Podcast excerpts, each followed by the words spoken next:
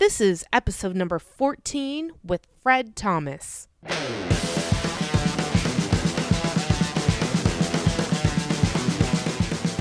Welcome to the I Love Music podcast. My name is Jen Fedor. I started the I Love Music podcast to inspire people who love music, encourage people who work within the industry, and to hear each person's unique story. For this episode, I got to interview Fred Thomas. He just released his new album on Polyvinyl Records called Changer. Fred has been at it for years. He started out in the Ann Arbor, Ypsilanti noise scene in the early 90s and has been playing music ever since. He has been in so many bands, and his new album is fantastic. Be sure to pick it up at polyvinylrecords.com. I'm so happy that I was able to catch Fred while he was on tour. All right, let's get into Fred's interview. Tell me a little bit about your new album. Uh, new album came out about two or three weeks ago. It's called Changer. Uh, it's technically it, I've, been, I've made so many solo records. Yeah. I think it's technically my ninth one, but for all intents and purposes, it's just the second one because I made a record a few years ago. That was the first time anybody had ever really heard of me. Usually. Yeah, yeah. Um, and yeah, it's uh, it's called Changer. It's yellow. It's got a big yellow cover. It's, I love yeah, I love the artwork. Thank you very much. I did that. Cool. And um, I'm, I'm very proud of the artwork. um, yeah, and it's uh, it was the first songs I recorded after moving from Michigan, where I grew up, and spent a lot of my life, to uh, Montreal, about a year and a half, two years ago. Cool. That's Yeah. awesome. Um, what went into recording? What was what was kind of your process? Oh my God, the most convoluted, crazy, um, overbearing process one could imagine. Uh, a lot of it was recorded. Um, I had a, I have a studio that I work out of in Ann Arbor, and I did a lot of tracking there. And then we moved our entire life to Montreal, and we lived in a very small apartment where I couldn't sing or you know play Yeah. guitar, let alone drums or anything that made a loud noise, because the walls were very thin and people were, you know, I didn't want to be singing in English because people speak French, and so I was self-conscious. So um, a lot of the record is highly electronic because I was working just on headphones on my computer oh on a lot of the stuff. So I, I was kind of learning how to use, um, you know, electronic music software programs and writing the more kind of like beats and sample-oriented things, um, which I'd only ever kind of messed around with in the past. And then I took all that stuff and went to Athens, Georgia. Okay. Athens, Georgia, where I uh, I worked on my last record with my friend Drew Vandenberg, Okay. and we played live drums, did the vocals, mixed everything, had a, a long week of kind of congealing this sloppy mess of stuff into the record that we all hear now. That's awesome. Yeah. So from like an early age, when did you knew you wanted to be a musician? What was like your childhood and teenage years like to It, it started really, really quickly. And Yeah. it, it wasn't the story, it wasn't the narrative that you hear sometimes where it's like, from the time I was very young, I knew I wanted to be a musician. And that was my only calling. I knew that it was not my calling because I was never particularly good at it. It Yeah. wasn't something I had a passion for. Like, you know, I picked up a guitar when I was 10 and I couldn't really play a chord on it till I was 15. Yeah. And a lot of people, they're like, oh, I picked up the guitar and I got through like the remedial lessons. Like, no, I was bad for a long time and I was bad at writing songs for a long time. I was bad at singing to this day. You know, I was bad at like all that stuff Yeah. that people people are encouraged to be better musicians because they have talent and they're good at it. And I do feel like I have a talent, but it's not the same thing that a lot of people are driven by. Um, mine is maybe more talent for uh, collage or for kind of like organization of sounds rather than something that would be like, well, I knew I just wanted to sing. I knew I wanted to be like the the rock star. It's like, no, I'm I'm I'm, I'm awful at all of that stuff. I stand around and I look, Yeah. and look unfortunate on a stage, but um, I was driven by the idea that there was going to be a sound that I was going for, that um, I wanted to hear from a very young age. yeah. I think from like age 12, um, started playing guitar, really loved metal, and really kind of was like, how do they make it sound like? That's not how my guitar sounds. That's not how like. I, mean, I, I was fascinated with the idea of reverb because I was like, how do they get from like a voice that everyone has to like, it sounds like that. It sounds like it's in space and it sounds like there's lots of them. And um, so I was always very, very curious about how to get to the next step that somebody else was already at or that this thing that really moved me especially when I was very young and I was like, this is really cool, but it's not quite cool enough. Yeah. You know, so that was kind of uh, was and continues to be my impetus for pushing forward with music. Um, what were some of your influences? Oh my goodness! Like um, everybody has their parents' records to thank, Yes, and um, yeah. I definitely grew up in a Rolling Stones household rather than a Beatles household. Cool. And, uh, That's yeah. awesome. Oh my gosh. Yeah. No, I spent a long time uh, just being like Beatles, no, stupid, you know. Um, but more than that was uh, Bob Dylan uh, Uh-huh. records. Bob Dylan was the first show I saw when I was 10 Mm-hmm. Um, and alongside, like I said, I really loved hair metal, and that kind of led me to liking punk when I was a little bit older, and then that was it was just all downhill. Um, but I had an interesting experience where, like, you know, my high school, teenage years spent kind of being into like Jane's Addiction and you know Smashing Pumpkins and Nirvana and all the stuff that was happening when I was a teen in the '90s, and then um, as I got like out more towards the college age, I liked all that stuff and I liked the crazier punk, but I also got more into like just I had lots of friends who were in the noise scene, so I was mm-hmm. listening to more experimental stuff, and I had a friend who was really deep into intelligent like techno stuff, like Aphex Twin, Squarepusher. So I, I loved all of that, and I had like a roommate who loved free jazz, so I was listening to a ton of that. Cool. And I was again trying to like pick the things I liked out of all these, and just basically like exist as a mixtape, more or less, you know. Nice. Uh, what was your very first band that? oh my God, I had a band called Dead Cops when I was ten. Okay. and far too precocious to be having that as a band name. you know, yeah. and um, my early like my childhood of being in in bands uh, was just to be so persistently annoying with my friends to kind of like assemble my friends together and be like, no, you're the drummer and I'm the guitar player and we're gonna change your name because your name's like long and weird and I, uh, your new name is this and that's your stage name Yeah. and you know they're just kids like, really quite frankly like babies and nobody could play and it wasn't fun for them but it was so much fun for me and i was kind of like coercing my, my little tiny playmate friends into pretend being in a band with me but i took it really seriously and would, Right. would make little tapes and make flyers and just Yeah. you know distribute them to nothing and it's like you know, Right. Um, but my first band that actually did anything uh, like made a made a seven inch or played shows in front of people was called Chore, and Okay. that's when I was in high school um, in the in early and mid '90s, and we actually you know by the time I was 17 we were playing shows. By the time I was 18 we went on like a, a national tour. Yeah. Um, all the things that people do when they're young and, and Mm-hmm. spirited.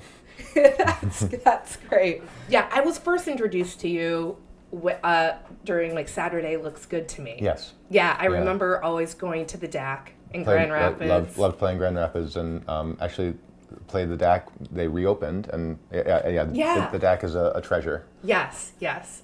Um, for those that don't know, the DAC is well, it's like a community art space. It's technically the Division Arts Cooperative, Collective or something, Yes. something like that. Yeah, yeah, yeah. Uh, but it's like a DIY show space run by a collective of um, Grand Rapids artists and thinkers and musicians, and uh, always all ages, always you know substance free as far as I remember. Really early shows, not that many late shows. Um, really, really good vibes, and that's where like kind of like the K Records crew would come through, or Yes, lots yeah. Mm-hmm. of hardcore bands too. Anybody that had something to say that couldn't really get said in a more traditional bar show space atmosphere Yeah. found a home there. Uh, what was the evolution uh, for Saturday looks good to me? Like how how did that how did that come about? Well, um, it's interesting because it was another reactionary thing. Uh, I was in a punk band called Lovesick, Okay. and um, that existed around the same time, and we were in a circle of just like emo and punk and playing these kind of like aggressive shows, and I um, I really loved some of the politics of our band and um, some of the other bands we played with, but the music didn't always do it for me. Like I was confused by these like yelly, like mostly Yeah. male, mostly male, kind of like angsty things. Like I was like, that's great that we're all vegan, and that's great that we all like um, are anti-capitalism and like kind of like going for like equality and like the end of you know different types of oppression but this isn't fun there's like the music doesn't move me to feel happy it feels kind of oppressive in its own way. And so i would you know go and play these shows and go home and listen to like motown and Right. early 80s funk was like my kind of like big jam like prince and kurtis blow and and just stuff like that. And um, i was like what if i made a band that sounded like Motown and had like the spirit of just like these good vibes, melodic, happy, but the lyrics were kind of like um, you know about like blowing up Starbucks or like about like how you know people shouldn't date because like heteronormativity is kind of like Yeah, a you know yeah, yeah. A, a scourge. so that was the original idea was to just like have a band. It's almost like a joke band where it's like I want to make like really happy music with these kind of like darker Right, like the, yeah. the, the, you know like the foil would be the lyrics. So that was our first record, and I just did it. You know, I would make songs in my four track and have friends sing them and have people plan it, and it was never really supposed to be a thing um, but it just kind of like went from there and oh like people are kind of paying attention. Let's make another record. Mm-hmm. oh like we got asked to go on a tour. I guess we should put a band together because we can't say no to like this nice you know like exposure for something. And Right. oh all of a sudden you know we're touring uh, you know six seven months of the year and we're making records that sound it, you can't recreate them outside of the studio but we're trying to do that live. And it kind of did become like what i did for a good seven eight year period Yeah. most yeah. of my 20s actually was like taken up by thinking about myself in relation to that band Yeah. it was, it's really interesting Yeah. Um, where where do a lot of your songs come from? Um, what what's like the writing process? Because I feel like you tell a lot of stories Yeah. in each in each each song you write. That's a that's a newer thing. I definitely feel like um, at a certain point uh, that kind of took over. Whereas like um, earlier on, I would just kind of be excited about a musical idea, and the lyrics would be an afterthought, or they'd be like, okay, we can just have. I'll make something up that sounds, you know, vaguely sad or Yeah. vaguely like maybe this could be about a relationship or something. Who knows? yeah. It- some sort of like airy poetic thing and they weren't all like that but they're, they're i will cop that you know some of my songs were not really about that much you Yeah, know? um, but in the past in the past few years especially on the last two records i've made i just for whatever reason i kind of felt like there's a lot more going on i'm experiencing things i'm still making music and a lot of my friends have gone down different paths or they're not Yeah. focusing as much on that or you know it's not something a lot of people do after the start of their 30s or it changes or Right. things take priority and i wanted to reflect on that and i wanted to actually i don't want to continue just kind of making the same thing over and over again and i wanted to talk about that too so there there are, to answer your question the process is kind of about taking all sorts of things I might have had a chance to say better when I was younger, but didn't have the language for, or things I'm going through right now, and just kind of like pushing it all into a song and maybe like editing it into a, a form that's digestible, which doesn't always happen. Sometimes it's uh, it gives the listener indigestion. yeah. Yeah. Since you you've toured so much, do you have any fun or memorable moments like from the road or any tours that like just stick out? Oh my goodness, that that's all I have. That's Yeah. all I have. Like I definitely, um, I, I've been touring since, like I said, like uh, that first long tour I did was in 1996. So that would mean um, a little bit over 20 years of traveling around, and they've kind of almost all been at the same level. It- Yeah. Which is to say, like the show that we played here last night was a really, really there were maybe like 150 people there. That's um, that's pretty much my peak right there. That's about as good as it gets for me. Yeah. Um, and uh, you know, so many memorable tours, just in that I've made so many friends uh, in doing this because the way that I'm touring is not about we're gonna like be on a big bus and like Right. you know hit the stage. It's like no, like I, I get there and kind of like hang out and see the neighborhood and I talk to the people who are working on the show and probably stay at their house and meet their crew of friends and play with bands that are like doing stuff around here. So like eh, rather than like a you know a bunch of stories about this crazy thing that happened or Yeah, yeah. or I mean there are plenty of those that um, you know I probably anybody who has been on tour as a musician like on any level for a while can probably write a book about this crazy sleeping situation that seems sketchy as hell or Yeah. this one amazing Yeah. transcendent like moment when they like kind of happened upon something in when they weren't expecting it and i have some of those but um, the thing that only really resonates is that I, anywhere i go in the united states and in other parts of the world if i'm in a jam i probably have a friend somewhere within like you know 100 miles which is That's huge. it's it's like a great reason to be alive yeah.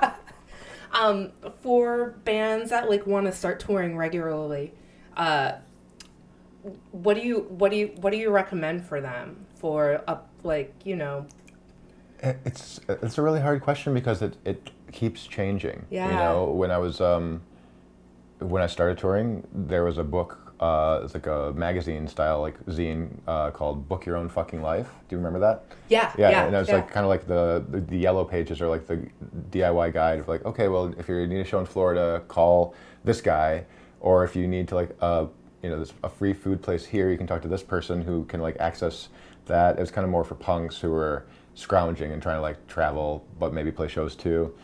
And the internet all became that to like the 50th degree and and now touring is a lot different because music has been kind of like devalued in some ways and like hy- Yeah. hypervalued in other ways and what i remember most uh, which is different now so if you're starting out now as a band there's a show every night in every city there's probably five shows every night and the bigger Right. the bigger the city Yeah. is the more options there are so it's kind of not like it was when i was younger where there'd be a show maybe once a month that everybody went to. Now, you know, it's like, oh, of course, like, of course you're in a band. Of course you're doing a show. Of course you want to tour because you, of course, you made a record. And Yeah. um, so it's like it's a little bit less real estate as far as um, getting out there and getting around. But if you are trying to tour and you want to start out, my first advice to you would be to really actually believe in the thing that you're making, like, uh, uh, like an awful lot. Yeah. You know, like like being in a band to be in a band is great, but that's that's a huge percentage of people who are playing music and and people who are listening to music can feel that. You can't really hide your intentions if you're just like, well, I, th- I thought it'd be cool to be a drummer. I thought it'd be cool to like do something like you can you can do that, but maybe uh, maybe think about it more if you want to make it your only thing. You know. Uh, yeah. and that's not a judgmental thing. That's not me saying that I've done that and other people haven't. I'm just saying that if you're gonna like actually commit to a very uncomfortable, very non-lucrative way of life, like yeah. it Yeah. would be it'd be really helpful to um, to really consider what you're what you're trying to say and, and keep working on it and and um, and then just do it. Just totally do it. Just like play play whatever. If it's if it's lower than your expectations, that means you're doing something right. If, Right. You, if you're like bizarrely like confounded by how broke you are at the end of a tour, that means that you're experiencing it in a real way. If you're surprised by how good it went, all the better. Right. You know? yeah. That's true. Yeah. Uh, last night I was talking uh, to one of your friends, um, B, Mm-hmm.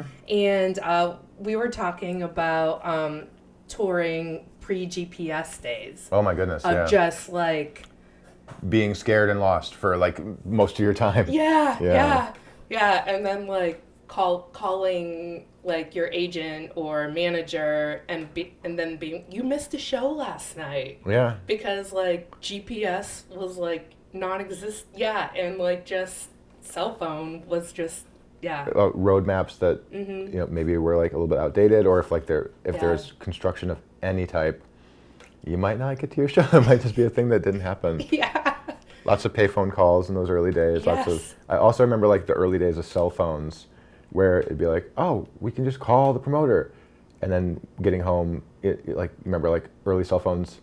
Why is my phone bill eight hundred dollars? Because like we toured through Canada and like talked for like twelve minutes, and that costs so much money. oh my gosh Yeah. yeah yeah I, when I remember moving when I moved to LA for the um, for the very first time and using the Thomas Guide just to get around Oh wow. um, which was like this book of like all the neighborhoods and like have like the pharmacies listed out and like all the non non like tourist Right, the, the true resources yeah for a neighborhood. yeah Yeah. so that's how I how I first learned LA which I'm kind of glad I kind of I had that experience Yeah, just definitely. using yeah using the maps Sure. No, it's it's huge to know where you're going in a way that isn't just, you know, yeah what everybody wants you to buy. hmm You know, you can go anywhere in America and there's going to be like a Shell station and a Walgreens, and if those are your landmarks, it's kind of a bummer. yeah how did you how did you get connected to polyvinyl how how did that relationship You know, we've been working together for a long time, um, Yeah. and they, uh, I toured with one of the bands, Rainer Maria. Okay um, in 2003, and Rainer Maria was kind of like they're still together actually. They just they just reunited, but um, oh cool really great, kind of like angular emo, like dual vocals, like kind of beautiful pop band, and we had like the very very start of Saturday. That's to be like super just like soul Motown kind of like revue, and they were like, "This is amazing. This is like the greatest." And um, another friend of ours, uh, my friend Tony from the band Aloha, was also on Polyvinyl. Okay, yeah, Yeah, and um, so they Polyvinyl was getting a few different like heads up, like you gotta check out this band. They're really good. It's like this weird kid Fred who does punk bands, but this is his like new thing. And um, they came out to a show we did in Chicago, and uh, we've been working together ever since. They put out like our second record, and um, really have been a amazingly loyal, exciting company. They they really grew after like right around the time we started working together Yeah. Uh, a couple years after of Montreal started working with them, and then of Montreal had a huge breakthrough um, with their Hissing Fauna record. Yeah, I remember that. Yeah, it was a great record, and Yeah. um, almost just about ten years old now. Whoa. Yeah, yeah, definitely, oh right? my gosh. Yeah, Yeah. um, and so we kind of like got in around the same time that the label was starting to to bud and blossom, and and uh, they've just been really really friendly. I've never uh, been a successful artist of theirs in terms of you know record sales, people like using my songs in commercials, making them money.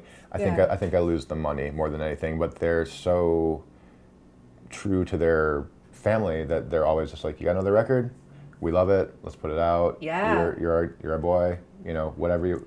They're just happy that I'm doing my thing. yeah. and, um, that's, that's great. that's amazing. And I've worked with a bunch of labels, and I'm happy to say that I've never had a problem with any label I've worked with, and I actually love them all in in ways that are like it's a really amazing relationship to work with someone where they're bolstering your art and you're working hand in hand bolstering theirs. Um, but Polyvinyl is among the more like um, organized and um, excitable, and uh, I'm really grateful to them. Yeah, yeah, they yeah they just seem to support you very well Oh, in yeah. your art artistic career. Yeah, so, and they're also, yeah. I mean, they're, they're friends. Like, I, I've Yeah. known some of them, I've, I've kind of watched some of them. They started working at the label when they're in college, and Yeah. now they have like families and are, you know, grown ups, and we still get together and have dinner and talk about the kids and stuff like that. It's- Yeah. It's, cute. That's so great. Do you have uh, any encouraging um, words to people, to other musicians, or people working within the music industry? Yeah, it's, uh, music is, you're doing the work that you're supposed to be doing. This is, you know, there's, there's lots of frustrations working Yeah. in music, and there's lots of uh, strange kind of like um, ingrained comparison and competition, and it's very easy um, to feel like you're not doing enough or it's not landing the way you want it to. I recently uh, did this tweet. I have really long hair, and I did this tweet. It's like having really long hair is like having a music career. It's never quite where you want it to be. you always think like, oh, my hair looks bad and could be longer. It's like, oh, should I cut it all off? Should, and like the same thing. It's like, oh, my record did okay, but man, like my homie's record did way better. Or like they got more Yeah. more SoundCloud listens or whatever. Right, You know, right. I, I'm just gonna like this is my last record. I'm just gonna like start doing something else. Or I hate my management, and that's uh, those are all real things that happen. But it's uh, it's unnecessary frustration, and you have to do it. You you you if you've come so far that you're actually like it got past like the bedroom stage or got past the stage of like playing in front of people and you still want to do it knowing full well that you are like going to hemorrhage money or have a hard time like keeping friendships or romantic relationships going or you know you, mm-hmm. you might be uncomfortable in a way you have already passed the test with flying colors and you just got to keep going because it's uh it's, it's very important Um, what have been some of your challenges along the way? Um, my challenge is, is is that I am always at least 10, sometimes 20 years older than anybody in the room. It's hard to communicate sometimes with people who were being born when I was starting to tour. Yeah, Um, yeah. And not because they're doing anything wrong, just because like I didn't have any friends who were 40 when I was 20. Not really, you know, like, and Yeah. I, I wasn't like really, uh, you know, like uh, I certainly wasn't in bands with anybody um, twice my age when I was younger and so I think that's maybe like also something that's a little bit more acceptable now. I feel like people are a little bit more um, mm, like gelling with each other across different lines that were maybe a little bit more rigid Yeah. when, when we were growing up, and that's great. But it is a challenge too to feel a little bit alienated from communication at times, or just kind of feel lost, or be like a lot more tired than anybody else there. yes. Um, you yeah. know, I, I don't use any like drugs. I never have. So Yeah. that's all, also like a part of like the rock and roll world that people are like, oh, you want to do a bump? And I'm like, absolutely not. But thank you. I'm not trying to be an asshole. I just uh, that's that's not for me, and Right. it never has been. And um, and that will keep you on a different side of a line at a show than maybe like um, some other people. You know, like Right, yeah. Um, but those aren't really like. I mean, the biggest challenges are that it, it's it keeps you away from the people that you care about. I'm married, and, and right now I miss my wife very very much, and and Yeah. sometimes we'll be on the phone, and my reception will go out at the worst possible moment, and uh, that's frustrating for her. Gets you to the point where it's like, okay, like why are we even talking, or you know, talking about your day, and it's like, what'd you do today? And it's like, well, I sat in a van for 13 hours. yeah. Um, felt like I was gonna puke for part of it. Then I like drank some fizzy water, felt a little bit better, and then got to the show, got yelled at for being four hours late.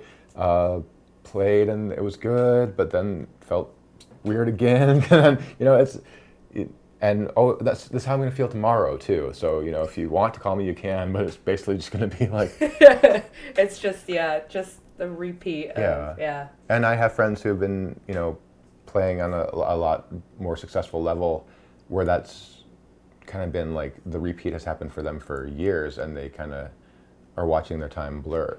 And, and I, I see it blurring for them. And it's like, oh, make sure you do what you're thinking about before you can't do it anymore, you know? Right. Which maybe at a certain point was like, go for that music career, do it, go in. And now it might be like, maybe get away from the music career or like do something just to, to finding balance. Is Mm-hmm. Yeah. huge, that's what I'm trying to say with four billion words.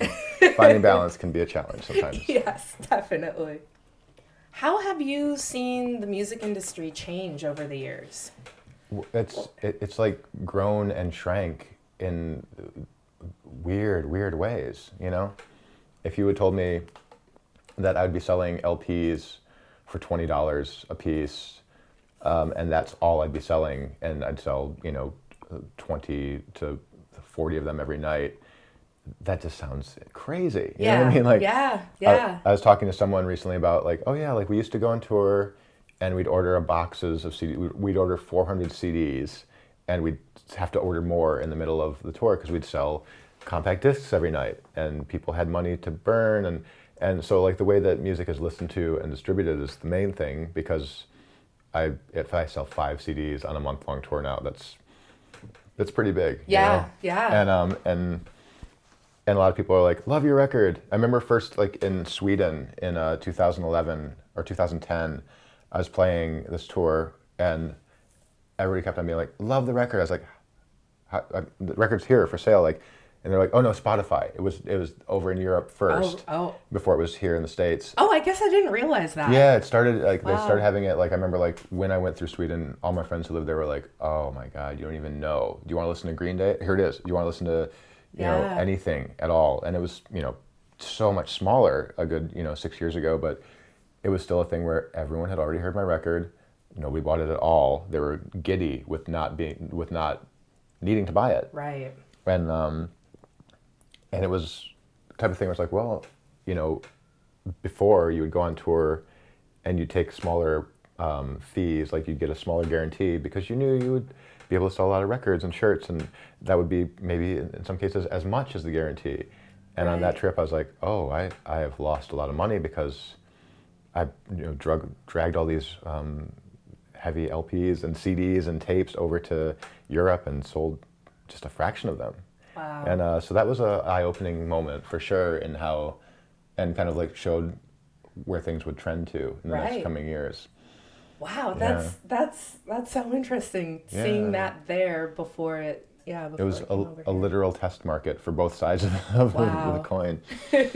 um, and it, like I said earlier too, seeing like just the sheer um, volume of people making great music. You know, when, I- when I said that thing earlier, I was like, think about if you really want to say it. I say that because so many bands are amazing, and so many bands are so so so good, and and some of them are getting a lot of attention, some of them are not. Yeah. There's, there's only so much space for all the good bands, and some amazing great bands are gonna just not get their day Right. and um, or their day will be a lot smaller than it should be, or they won't get like the attention they deserve because there's just not enough attention. Yeah, yeah. So the market wild. is so expansive now with all so many different bands and so many yeah And another venues. another thing I've noticed too is people are better earlier. People are. Um, have you heard Jay Som? J A Y S O M. uh, I know. I don't think no. A lady from San Francisco. I think she's 22, maybe 21. Genius, amazing. Gonna be you know like a huge success because her stuff's great. She's made a few records already. I remember being 22 and just being like, I don't know, I'll go get a, Right. a pizza or something. I, I just did. I wasn't doing anything. Yeah. uh, let alone like putting out records and touring and being great at it. You know, I was, putting Yeah. out, I was putting out bummer records that weren't that good, and Right. you know, but um, you see that a lot more. You see people who are kind of like 15 steps ahead of the game, and I, I don't know what if that's good or bad or neutral, Mm-hmm. but that's an interesting change too. Yeah, definitely. So I ask this to all my guests. Yeah. Um, why do you love music? oh, I love music. I get it. Yeah. Um, I, I love music. That's a great question that I guess I haven't thought of exactly in, in that blunt of a term. You know? Yeah. It's like being like, why do you love food? right. It's like, well, it's great. yeah. Yeah, um, yeah. And I guess like to to answer it properly, I'd have to say that music is is limitless and um, and small at the same time. Mhm. And there's not a lot of things that are actually so compact and so boundless, um, and can always be either or both whenever you want them to. Um, for me, just like you know, life is a long string of things feeling great or bad or somewhere in between and the steps towards feeling good are always involving music you know if something's kind of messed up like it's like oh i probably haven't actually like listened to the song that i need to listen to for a few days and maybe i'll just like do that or you know if i go through something like really really hard. Uh, my impulse is always to just kind of like go within and start playing and kind of like jamming and kind of like it's sort of therapeutic in a way that nothing else has really ever been for me. And the way a lot of people get a lot out of their jobs or they get a lot out of you know their relationship with you know their loved ones their family i have a lot of that too. But i at certain points in my life have been really really kind of just like in a like single path relationship with my music that feels like um, feels like a place I would always feel good in. So it's it's a place you always feel good. That's great. Um, for, for those um, that don't know your music, where can they find you? Um, yeah. I guess yeah. I have um, the easiest kind of thing to do would just be uh, Fred Thomas Music Bandcamp, and that's got all my solo stuff, which is you know that's a great. That's there's a lot up there. It's a good place to start. I had a lot of different bands. Um, FredThomasMusic.com has not quite exactly like um, a, a catch-all, but like sometimes they'll be like, oh, here's like something from a band I used to be in, or I'm in a few different bands right now. Um, but if you just want to start at the Bandcamp for Fred Thomas Music, it's got my last few records, and you can kind of see if you like it or not. Great. Um, and then where's your tour taking you? Um, We're gonna go a little bit further south in California, and then we're gonna start heading over through the Southwest. okay. And um, so we're playing, you know, San Diego, Tucson. We're gonna play El Paso, Texas, Austin, Houston, New Orleans, um, Atlanta, Athens, and then in March I'm gonna be opening up for a band called The World Is a Beautiful Place, and I'm no longer afraid to die. They're great. Uh, Cool. Long, long band name, but really, really good. And we're gonna be playing uh, Toronto, Chicago, Detroit. Um, I'll be playing a few shows in New York and, and Philly. So I'll be I'll be all around for the next um, next few weeks. Cool. That's awesome. Well, thank you for creating music and thank you for being on the show. Yeah, thank you so much for having me. This has been so much fun.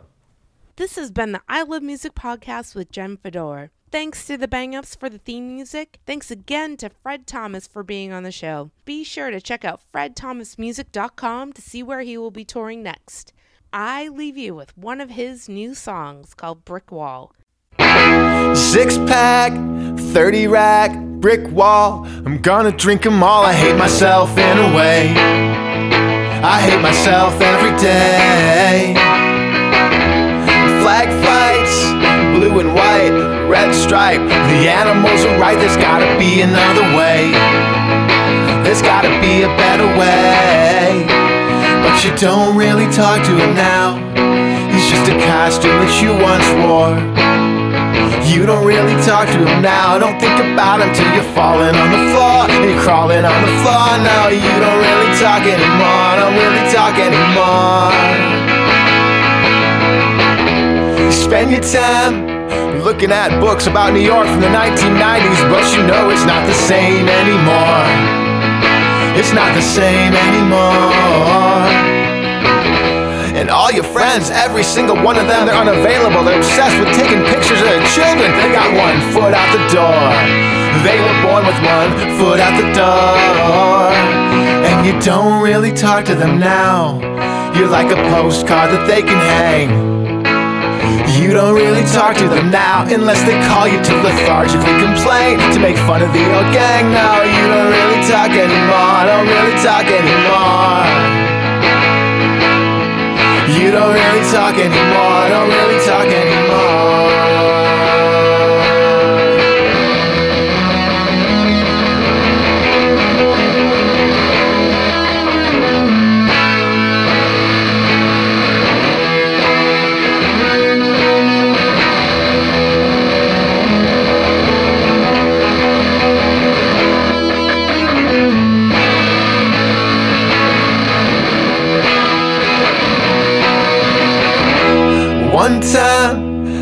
Remember you told me I was like a child that's too smart for the lesson but still didn't learn anything.